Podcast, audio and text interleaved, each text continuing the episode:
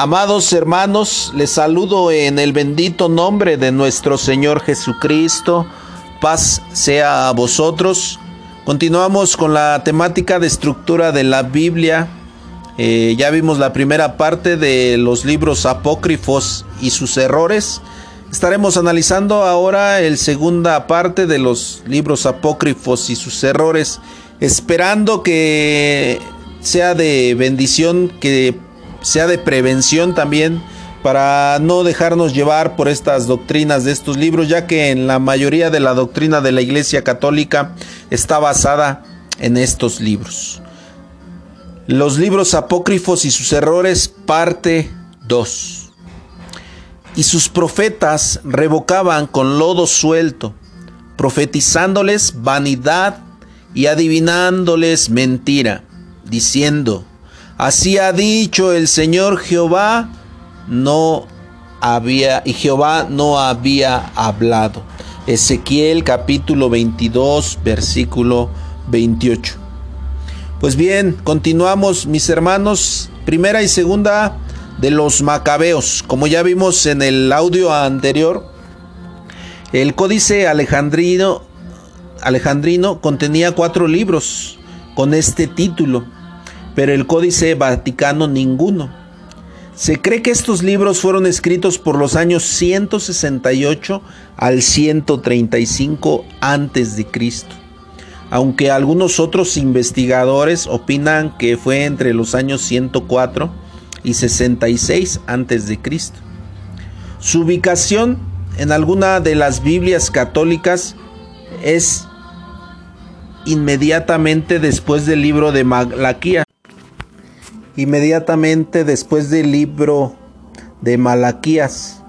Es decir, marcan el fin del Antiguo Testamento, aunque en otras se haya ubicado antes del libro de Job, lo que demuestra la varicación en el criterio de los investigadores para ubicarlos. En relación al nombre Macabeo que reciben estos libros, se le relaciona con el nombre que le fue dado a Judas, hijo de Matatías, como sobrenombre por su valor y significado de este. Algunos lo interpretan como martillo y otros más como punzón. El contenido de estos libros es totalmente histórico ya que en ellos se encuentra la narración de años oscuros de la historia de Israel, lo cual no es argumento suficiente para aceptarlo como sagrado.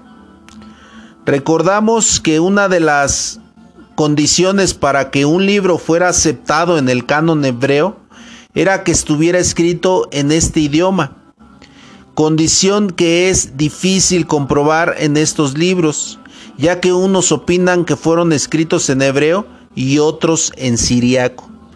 Aunque estos libros aparecieron muchos años después del canon de los tiempos de Esdras, tampoco fueron aceptados en la revisión hecha por los judíos en el sínodo, en el de Jamnina en el año 90 después de Cristo. Un hecho que resulta muy peculiar, así como extraño, es que en estos manuscritos se narra la muerte de Antíoco Epífanes de tres maneras distintas. La primera narración de este hecho se encuentra en el primer libro de los Macabeos capítulo 6 del versículo 5 al 17, en donde, en donde se asienta que estando Antíoco en Persia recibió la noticia de la pérdida de su ejército, lo cual provocó que enfermara de melancolía espanto, turbación y finalmente murió.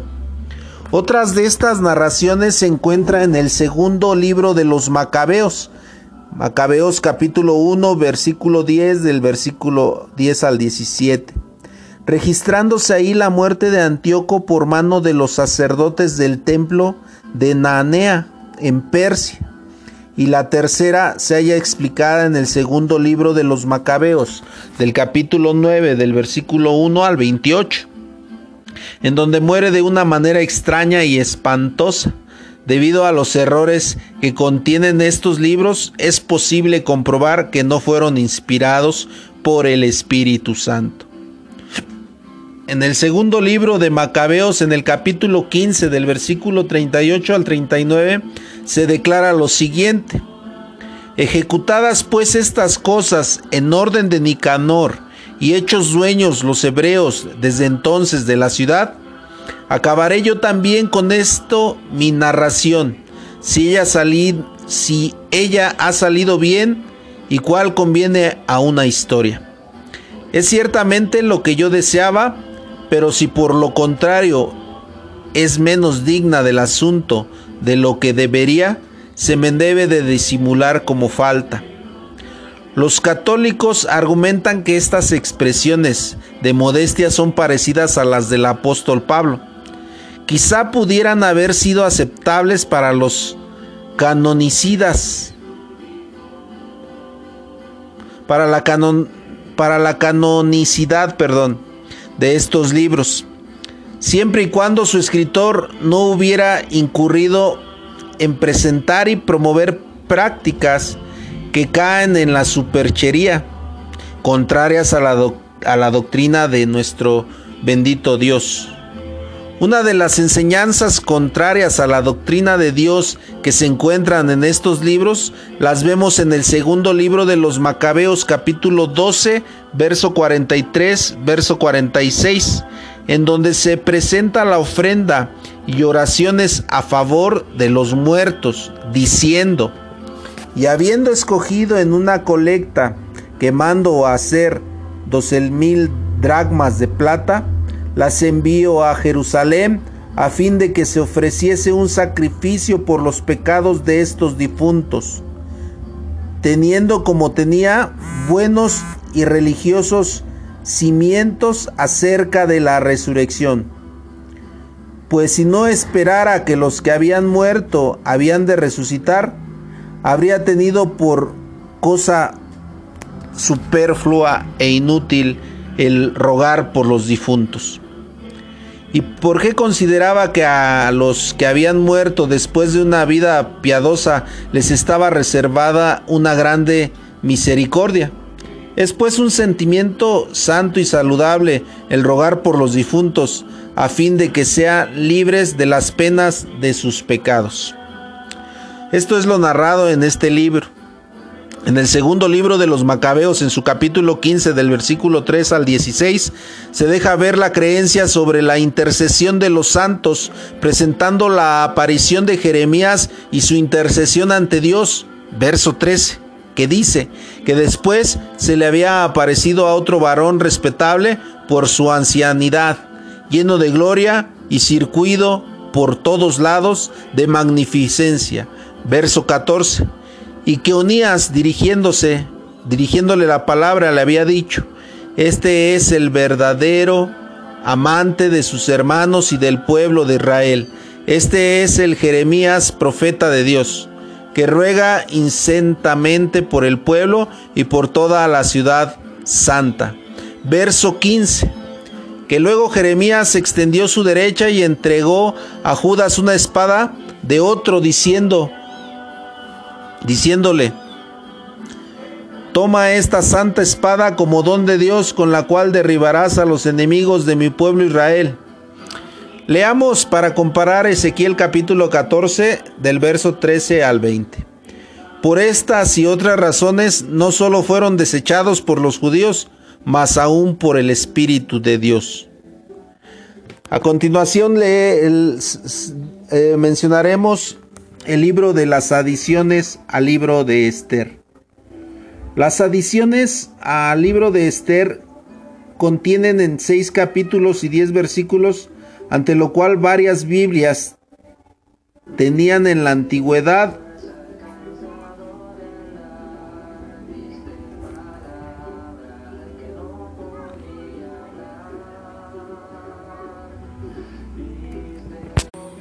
Perdón, por ahí hay una... Me tuve que distraer un poquito.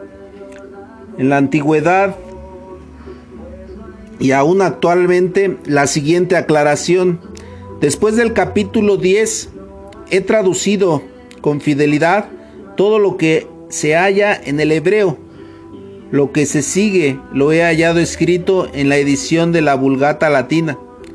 Como se contienen los ejemplares griegos, donde al final del libro estaba puesto este capítulo, el cual según nuestra costumbre hemos distinguido con una vírgula. Vírgula quiere decir digno, signo ortográfico de figura de coma o varita o una pequeña rayita muy delgada. Este texto es tomado de la versión Torres Amad edición 195. Con estas aclaraciones el escritor pone en evidencia la traducción de Jerónimo, que es la Vulgata, el cual no tradujo las adiciones al libro de Esther por no haberlas hallado en el idioma hebreo. Una advertencia similar se halla en el libro de Daniel después del capítulo 12, en donde se aclara lo que hasta aquí hemos expuesto de Daniel. Se lee en el texto hebreo, lo demás que sigue hasta el fin del libro se ha trasladado de la edición de Teodosio. Por consiguiente, al no encontrarse las adiciones del libro de Esther escritas en hebreo, no fueron incorporadas en los libros del canon hebreo. Finalmente, es importante recordar que la primera traducción de los 70 o la Septuaginta consistió solo en la ley, lo cual nos permite deducir que estos escritos aparecieron mucho tiempo después y hay que afirmar que las adiciones fueron incorporadas en el siglo último antes de nuestro Señor Jesucristo. Esta es la segunda parte de, los libros apócrifos. Espero que sea de utilidad, que Dios les bendiga, paz a vosotros.